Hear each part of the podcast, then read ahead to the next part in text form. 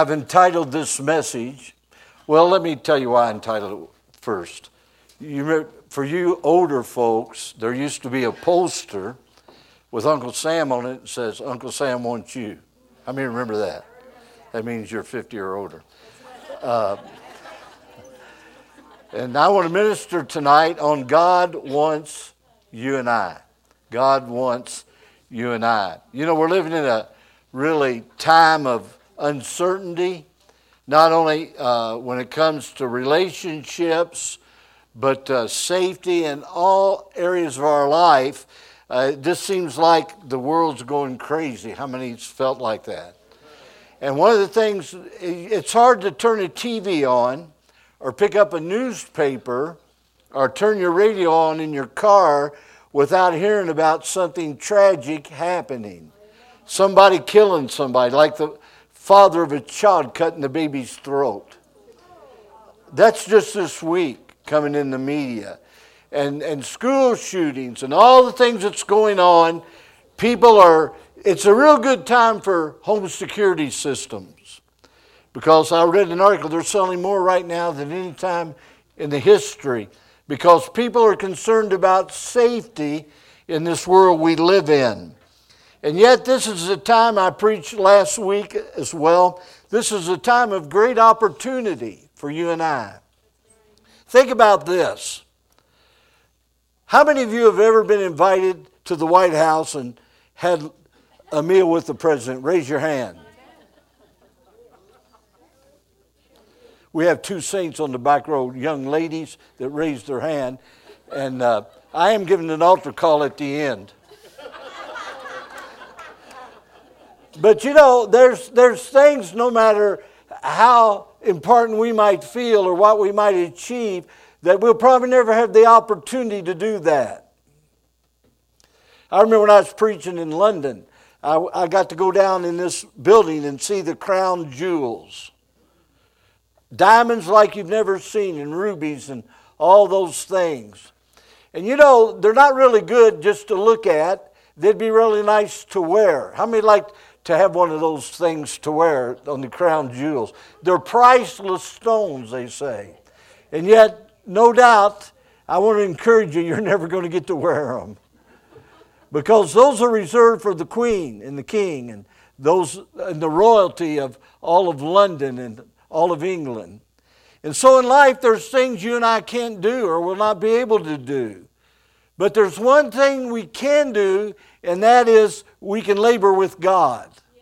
And you know, God chose you and I as His instruments to take the gospel into our generations. You know, God could speak from the clouds, He could have lightning come down and hit the earth. He can have all kinds of things. He had a, a donkey speak to a prophet. And yet, you and I, God wants to use our lives to make a difference in this generation. I was thinking about the people who've been murdered and things that's happening. You know, once that happens, they have no opportunity to make a spiritual decision again. The life is over.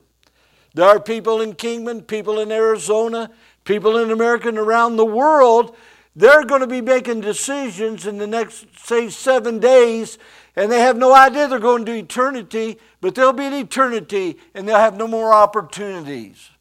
I wonder how many people I've passed by in Kingman or talked to at the mall, Walmart, that, that if I would have known if I would have known they were going to be in eternity before I'd ever see them again, I wonder how I would do different than I did. Would I have taken time to share with them? Would I tried to get to know them? Would I tell them that God loved them? And yet in life, I have the opportunity, and you have the opportunity to do that. In the Gospel of John, chapter 4, Jesus says these words My meat is to do the will of him that sent me and finish his work. And so we know that Jesus come to die and become that sacrifice for our sins that every man and every woman, and every boy and every girl, of every ethnic group, of all the world, that they might know him and have forgiveness of sin and make heaven their home. And the Bible makes it clear, and Jesus spoke those words. They were not just written about him, he spoke those words and let us know that the most important thing in his life, coming to be the Son of God, coming born of a virgin, coming, he was literally the Son of God who left heaven to come to the earth for a purpose, and he could have said anything he wanted to say and he, one of the most important statements he ever made was, My meat is to do the will of him that sent me and finish his works. Then he goes on to tell us that time is short. Many of you are reading over and over again. Uh, Tom Frank is writing on Israel then time. How many read his uh, writings? Powerful. He's ministering and and writing things about the end of time. And you know what? We don't have forever. How many knows? If you don't believe it, look in the mirror. You don't have forever. The other day I was going through the file cabinet and I poured out my high school annual. My senior year, I was four foot eleven, weighed 84 pounds.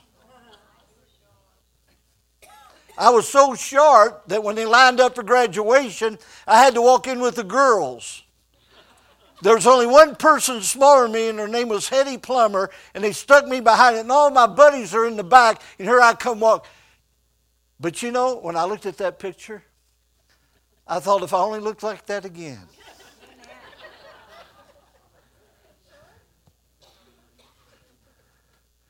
But life passes by, doesn't it?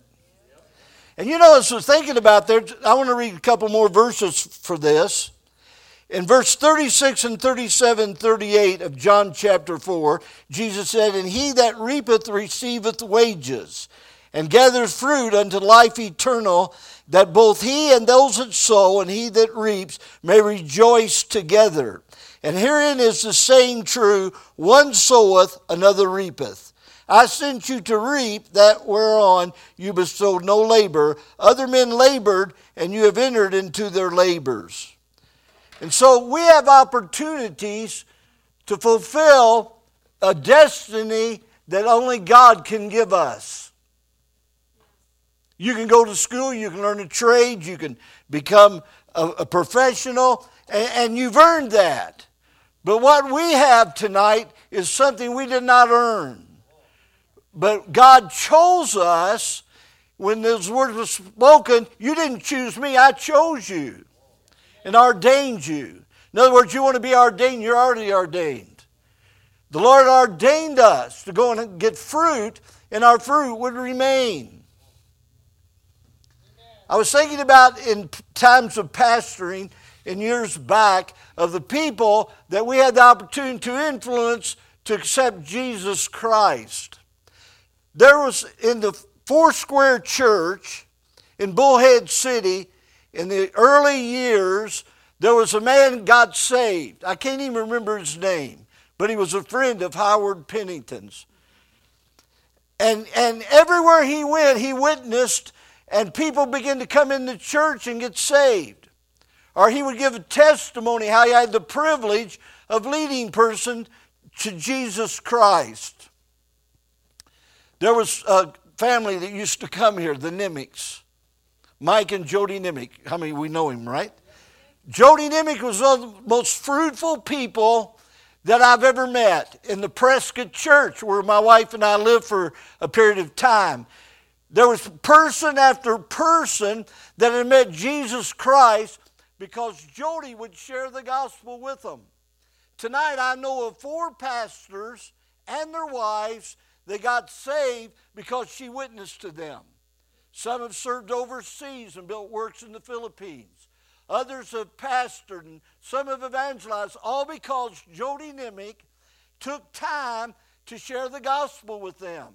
Matter of fact, she began to write letters back to the East Coast and invite them to come to Prescott and they were all hippies in those days. They began to come in there and got saved because Jody Nimick witnessed. When Jody and I took the Four Square Church in Bullhead, I began to ask people how they got saved. Jody Nimick, when they were in Bullhead City, she would witness, and half the church that were Christians, she led them to the Lord. I thought about that today, and I was thinking about the call of God and what He's done, and I thought, God wants you and me. And He wants you and I to fulfill the opportunity that He's given us to bear fruit and that we can lead people to Christ so they can spend eternity in heaven. The word evangelism means search out and persuade, or take your testimony and share it. Another is to persuade a sinner. You know, this is God's heart. God's heart was for his creation, that he had made and put him in a perfect place, and they had a perfect life, and yet they sinned. But his heart was not to leave them there. But the Bible said, For God so loved the world, he sent his only Son, that whosoever would believe in him would not perish, but have everlasting life. So God's heart is to see men and women converted to the gospel. And you know, we're living in a world where people are hurting like never before. There's all these vices they get involved in. You know, families are separated, lives are fractured, and people all around the world tonight, as I'm ministering here, they're looking for something that's worth living for. You know, here in Kingman, you could live and never know your neighbor. How many knows that? I'm not going to ask you how many knows your neighbors. But I'm telling you, this is a world that's totally changed. I'm not saying it's worse or better. I'm just saying there's tremendous needs all around us here in Kingman, Arizona. This is a beautiful building, isn't it? Things just looks wonderful, doesn't it? But how many knows when they build a house, or if you hired somebody to build a house, you can pick the carpet out, they can put it in there. Tell them what color the walls need to be, they can paint the walls. You can go out and buy the furniture you've always dreamed about and put it there. But how many knows it's just a building unless somebody lives in it? And a church is only a church when men and women are converted and come and become a part of the family of God and they worship God together. Now, we have people that are converted. We have people who worship God. We have people who come together. You're here tonight. But how many knows that what we need to see is sinners get saved and come in this place and become a part of our family that they might serve God with us and that we might, with these people that come in, partner together to win people to Jesus while we still have time. How many knows values change if you're on your deathbed? I've never went to a hospital and would sit with anybody or in their homes if they were dying who said, "Oh, I just wish I had another new car." or I wish I could go on vacation. But the, all they want is just another day. How many knows that? And so this is how we live in this world. Because the closer you get to eternity, things look different. And yet we have people, they don't have to be old, they don't have to have cancer, they don't have to have any of that stuff, but they're standing on the portals of eternity. They don't know when their last day's coming, they don't know what's going to happen, and we have the opportunity to witness. Now, I preached last week on how when I got saved, the first thing the pastor did was take me to the streets. Remember, I preached that. And how he took me to Skid Row. I was four foot 11, 80 pounds. You know, and here I am on Skid Row, and there's drunks passed out and prostitutes there. And I didn't know what the word witness meant. And he had to explain to me you tell them about Jesus and tell them they could change their life. But when he did that, and we began to see people saved, and the mission, Penal mission, it was not there. There was just a place where people came to witness. All of a sudden, it began to fill up with drunks and prostitutes who had gotten saved and their life had changed. And as a result of that, I realized as a young man, a senior in high school, that the only thing that really will satisfy or give me any kind of hope of my future is to see people saved.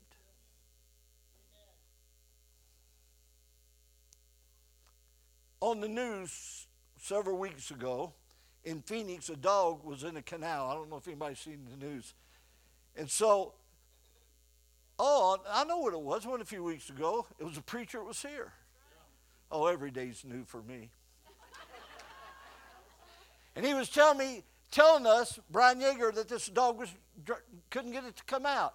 It would come ashore and swim, but it couldn't get out, couldn't get up the. hill. So he called the police. So the police came, had a hook, got the dog out, and it made news that a dog was saved. Well, there's some old dogs in this town that need to be saved. They don't bark and they don't live in the doghouse and they don't eat Ken-L Ration. But they're lost in their sin. And listen, if it's important enough for Brian Yeager to see a dog when he's jogging and he stops and quits doing what he's doing and tries to rescue a dog, which I think is a wonderful thing, and calls the police, and the police come and they partner with him and they get the dog out and it makes the news. I wonder what the news is in heaven when one of us reaches some sinner and they come to Jesus Christ. The Bible said all of heaven rejoices because the sinners come home. That one that Jesus died for. That one that when he was ridiculed and mocked and beaten for. That one when they called him the devil himself and they wouldn't accept him as the Son of God. Yet he was willing to come and leave heaven that you and I would have the opportunity to partner. We get to be a part of this. Did you hear that? You and I can be a part of this that God lets you and I be a part of this, that through our life and through our testimony, we can share with sinners and we get the opportunity to pray with them. And at that opportunity, heaven rejoices because we hear Jesus say that we have the opportunity to reap in the kingdom of God sinners who are lost and on their way to hell.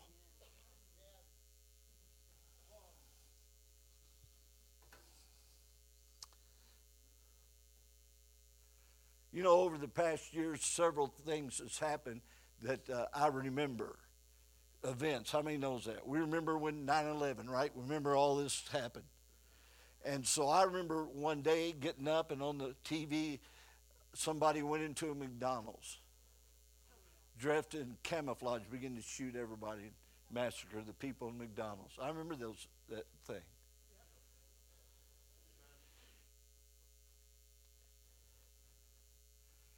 We've heard of people going in schools.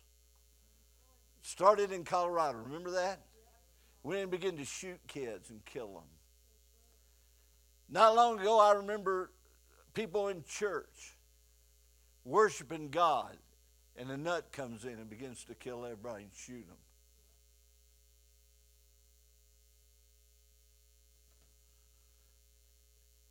And I was thinking about that for the last couple of weeks, and I was thinking about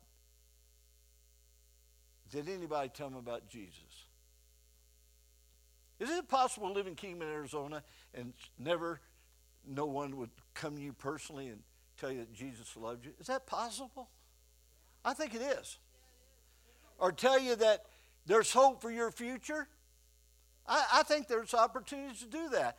And you know, when you stop and think, and I was thinking about this, when you stop and think that God lets us be a part of the greatest thing that can happen in this world right now, and that's a part of seeing men and women and boys and girls come to Jesus Christ and become a child of the living God. Matter of fact, it's so important that they told in the Bible there was a hundred sheep, and one of them got lost, and he stopped till he found the lost one.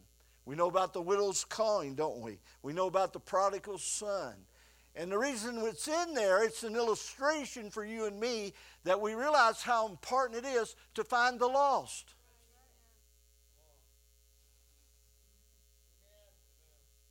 You and I have the greatest opportunity of anybody in this world.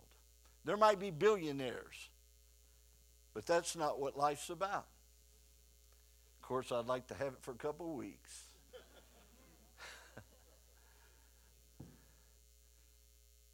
There was a man named Colonel Sanders. Took his mother's recipe, and all of you's had that finger licking good. You've licked your fingers. It doesn't matter if it's Mexican, Oriental, doesn't matter, white, black, doesn't matter. You've had that chicken that gets greasy and you licked your fingers. But that's not what's important at all. What's important is lost souls. Colonel, Colonel Sanders found that out when he gave his life to Jesus Christ. And he began to testify about people's lives being changed.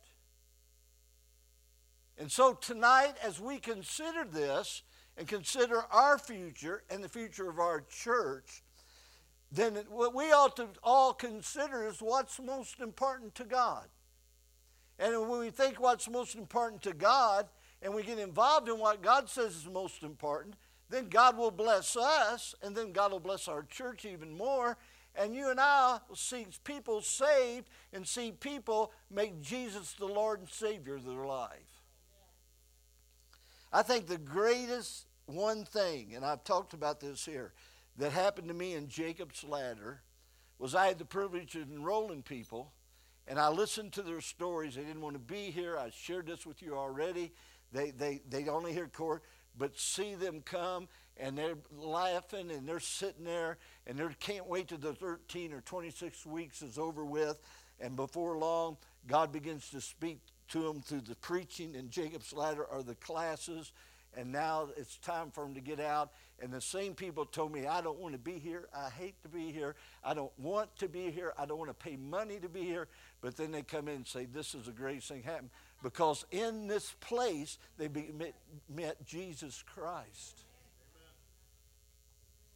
In this place, when they met Jesus, their marriages were put back together and kids came home. And see, that's the calling of God. This is the greatest thing could happen to you or me, and that is personally. Listen to this now. I'm not just talking about bringing them to church, and we ought to bring them to church. But I'm talking about we can personally pray with them and lead them to Jesus Christ. And then we can read this scripture and say, wow, I'm a part of what Jesus said I could be a part of. And I've seen what Jesus said I could see. And that is, I could begin to reap in the harvest field and bring people into the knowledge of being born again in Jesus Christ. Pastor's been preaching a series on spiritual warfare. How many knows one of the most the, one of the hardest battles of being a Christian is the devil's constantly telling us we can't witness, and if we do, it won't do any good. Oh, they, they'll make fun of you if you try to tell them about Christ, or they'll never be interested. But aren't you glad? Am I glad tonight that somebody didn't give up on us?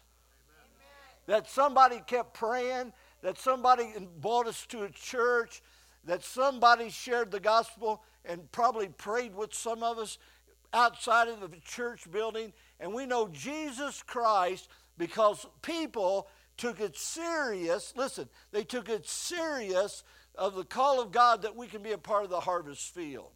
There's a denomination back in the late 50s and 60s was the fastest growing denomination in the world. They'd go out, knock on doors, they'd go in the streets, they'd witness to people just in everyday life, and they become the fastest growing group in the whole world. That's all the nations and everything. They were the fastest growing group. They don't do that anymore. And now there's a group that knocks on your door and my door here in town. And do you know what? Numerically, they are not the fastest growing church in the world. But percentage wise, they are. Because they've learned something You can slam the door when they come and say, I'm not interested. I'm in church. I don't want to talk to you. And two months later, they send another one to knock on your door that you hadn't told them to get away. And they're making converts to which you and I might say we don't agree with. But see, there's a principle.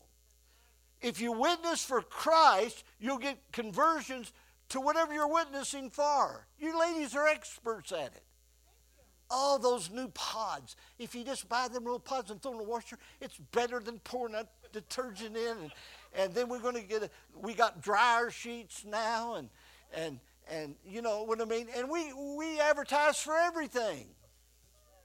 I advertise for cheeseburgers. I do.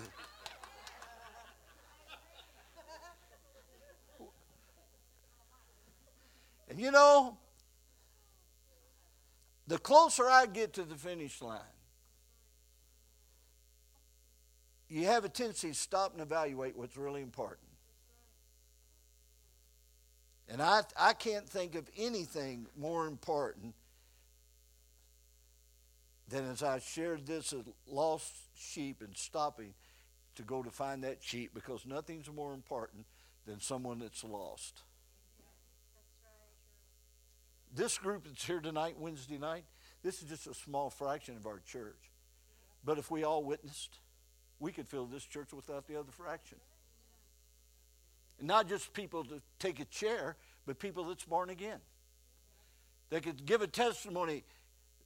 Somebody here, they call your name, they witnessed me, they told me about Jesus Christ. They asked me if I'd like to pray, and I prayed with them, and I'm changed. I'm not here just because you got a nice building, but I'm here because Jesus came my heart. You know, we could fill this building. You might not be able to sit in your favorite chair. Somebody might take it, but we could fill this building. Are you? She's going to put her name on it, Pastor, up here in the front row. Some, some of our, you know what our favorite song is? I shall not be, I shall not be moved. But I want to encourage us tonight because God's really helping us right now.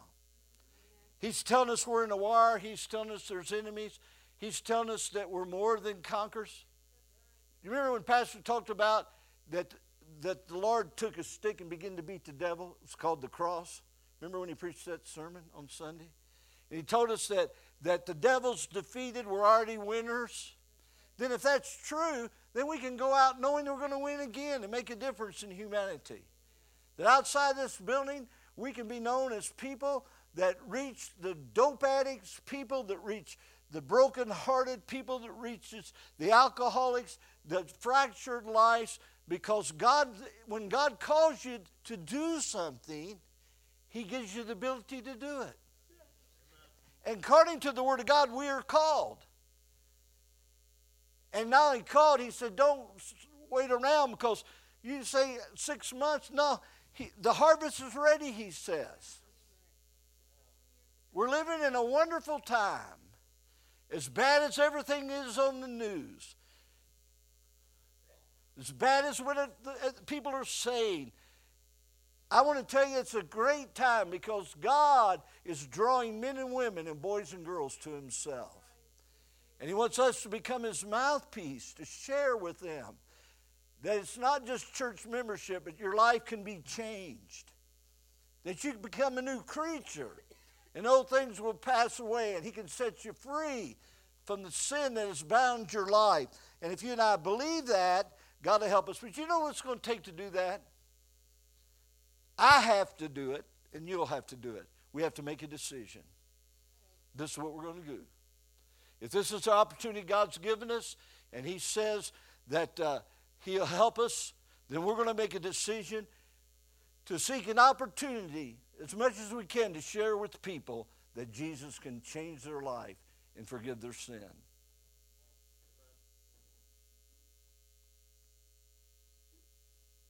Have you ever been in a place where you wanted to do something or wanted to buy something, something but you just couldn't make a decision? You're, like Sunday where you're going to eat? Well, there's more people elbowing and slapping each other. It's getting dangerous up here in the front. But isn't that true? Once you make a decision, hesitation stops, doesn't it? The torment stops because now you've focused your life to do this. My wife and I were living in the house here. We need to paint, and we could just turn the lights dim and didn't look half as bad. Even in daylight, shut the shades, and you couldn't see all the scuff marks and stuff. But finally, we made decision to get our house painted. And it sure looks better. It's been good. But how many knows we didn't sit there and all of a sudden a painter comes down through the roof and paints our house and says, See you. We had to make a decision. And that's the way it is if you're going to help and touch lives, you got to make a decision. Pastor Wilson said he prayed and he said, Lord, if you're real, send somebody. I'm sure Pastor Jones didn't hear him say that. He said it to himself or to God. but Pastor Jones got up that morning, maybe showered, done what he normally does, and he made decision to go to this trailer park. Did not know that Alex had prayed the prayer or asked God to show him if he's real. And when he got to that trailer park, Alex is walking down the road, and Pastor Ron Jones comes up to him and starts to witness to him, invites him to church. There was two decisions made. Pastor Wilson asked God to reveal himself to him. The second decision was a man, just like men here tonight, that gets up like you get up in the morning, and he makes the decision to go and to witness to somebody. And Alex was there. And Alex has been a preacher. Alex has been in the mission field. Alex preaches revivals. He's done all these things because a man made decision to look at him, invite him to church, and share the gospel with him. Could it be another Alex in town? Maybe different name. But they're waiting and they want someone. They're looking for reality and what's real. They can't find it on the TV, can't find it in the party, can't find it in anything they're doing. Life seems to be more trouble than living it. And maybe they're crying out, if this is real, if it's real, and you and I could be the person to go up to them and change their life, be changed, totally in the gospel. And who knows? Billy Graham's in heaven tonight, but who knows? There could be another Billy Graham if Jesus tarries that you and I could reach with the gospel of Jesus Christ. What an opportunity, huh? But we have to make a decision. Now, women understand this because sometimes going to church, they've changed three outfits before they leave. They'll put it on and they'll look in the mirror and they'll go back and say, No, I don't look good. Now, if they don't make a decision, they could be changing their outfit for eight hours and nothing would happen. But finally, they say, okay, I'm going to wear this, and they come to church. That's because they made a decision. You guys had to make a decision get out of bed. You can lay there, but you finally made a decision I'm going to get out of bed. You know, something set me free. I used to hate naps. When my parents would want me to take a nap, I hated it. But I made a decision one day I'm going to take as many naps as I can. And man, it's been a wonderful time. I can take a nap, get up, go eat something, and say to Joni, I'm going to lay back down. Oh, it set me free when I made that decision that naps are good. I'm serious, that's no joke. I'm the champion napper of all of Kingman right now. I looked at Joni one night at six o'clock. She said, Where are you going? I said, I'm going to bed. It's six o'clock. I know, but I'm going to bed. So I got up the next morning, came to church, got five o'clock, got ready, came to church. I went home the next day, and first thing I did, I said, Well, I'm a little tired. I'm going to take a nap before I do anything. It's all true. This is confession. I might have took three or four naps that day before I went to bed that night at 7 o'clock. But I tell you what, it was a great day. It set me free. I made a decision. Spiritually tonight, listen to me. Spiritually, listen. You're, you're a person of destiny. You're really important. God chose you and chose me. I mean, that's as important as you can possibly get on this earth. And you know what? He chose us to be his mouthpiece. He chose us to be his feet to walk to the place that need to be walked. And you and I, if we'll just speak up and begin to tell people about Jesus, some might laugh, some might call you a fanatic, some might say, Leave me alone. But there are people out there are waiting for you and waiting for me to come and share the gospel with them because their lives are a total wreck. And as we share with them, and God anoints us to share, and then we look at them and say to them, You know what? If you'd like to know this Jesus, I'd pray with you right now. Will you let me pray with you? And there'll be people that let you pray with them, and their lives will be totally changed. Totally changed. I share with you a friend of ours, a pastor who died.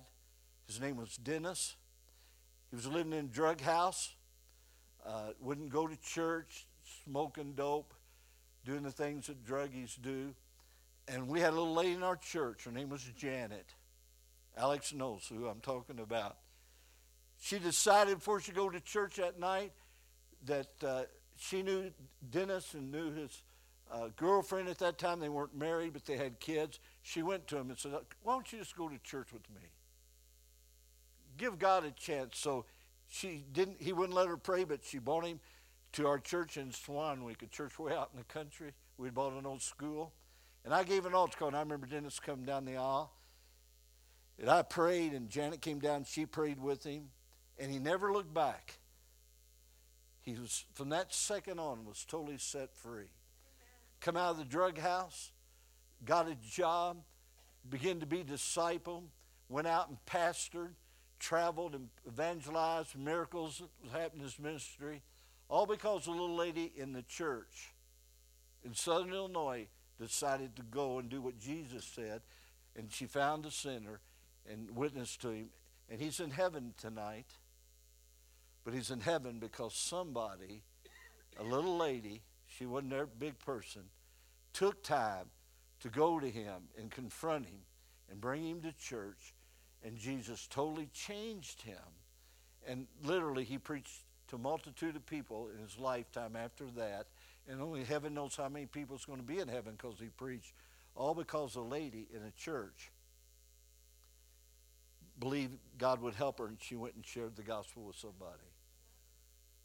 Wouldn't it be great if six months from now, we had a hundred people that was totally changed by the gospel of Christ because this group here that's heard me preach tonight, we went out and started talking about Jesus and looking for an opportunity to share the gospel with them and pray with them and bring them to church.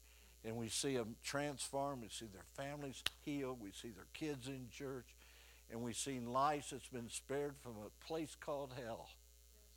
You know there's a place called hell? And Jesus came so you and I didn't have to be there because we were lost in our sin, right? And so if he loved us that much, we'll go out and be his mouthpiece and his feet to take the gospel so lives can be changed.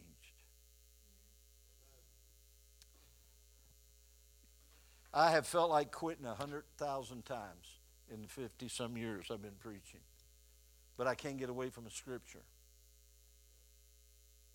My, my favorite saying used to be I don't mind people and I don't mind problems, but people with problems will drive you crazy. That's why some of you shake when you see me. You say, Here comes a person with problems. But, uh, but you know what's kept me? that scripture that says, You didn't choose me, but I chose you. And I've ordained you to go out and preach. And you'll have fruit from it. You know, that's not for preachers, that's for Christians. We're chosen. So let's look for opportunities to reach the lost. Let's, let's look for opportunity to see the people nobody else wants to do, anything to do with, that we can maybe share and see them changed by the power of Almighty God. Can you say amen? amen? That's why we invite you to come and check out Jacob's Ladder. You, you, if you, you all won't believe it if you've never come. You ought to check it out. You'll see people come through this door that's totally not just a mess, they're wrecks. Society's given up on them. But over a period of time, some of you have been sitting by some of them for a year, two years, three, and five years because they're not the same person as they walked in this door.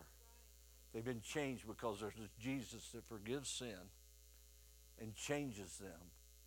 And they just become as normal as you and I. And so we have this opportunity. If you don't minister in Jacob's ladder, just minister. Look for an opportunity to share Jesus with somebody.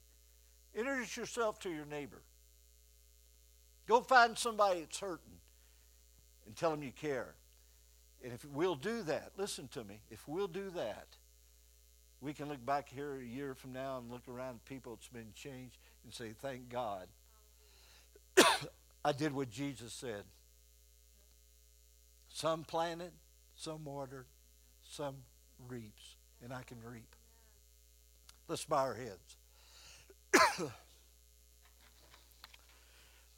I'm, I'm challenging us, and I'm challenging myself tonight. This is what we need to do.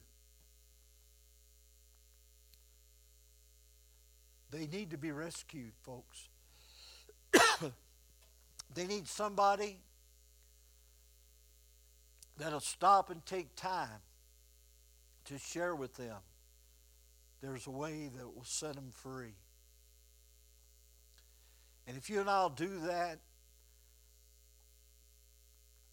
we'll be happy. We'll be happier than we've ever done before because we'll realize that we partner with the Lord Himself and He's partnered with us. And lives have been changed by the gospel. Lord, as we leave this place tonight, we pray you would help us. because if we'll make a decision, Lord, hesitation will be halted. So help us to make a decision to share the gospel to partner with you that we might see sinners saved, backsliders come home, families healed. And Lord, you understand it's difficult many times to speak out because we don't want to be rejected. We don't want people to laugh at us and make fun of us. But Lord, you, you had everything done to you. You were accused, you were beaten. You, you went through everything just for one of us, that one of us wouldn't miss eternity in heaven, that you were willing to die for any one of us and pay all the price that you had to pay by coming to the earth and being accused of even being the devil, they accused you. But you were willing to do it that I and everybody in this building could have eternal life. Help us to be your mouthpiece. Help us to be your feet. Help us to be the people that'll go out and touch lives that people might know you and not go to hell, but go to heaven because we said yes to the commission that we will go into the harvest field and trust you to help us reap the souls while there's still time. For we pray in Jesus' name. Amen.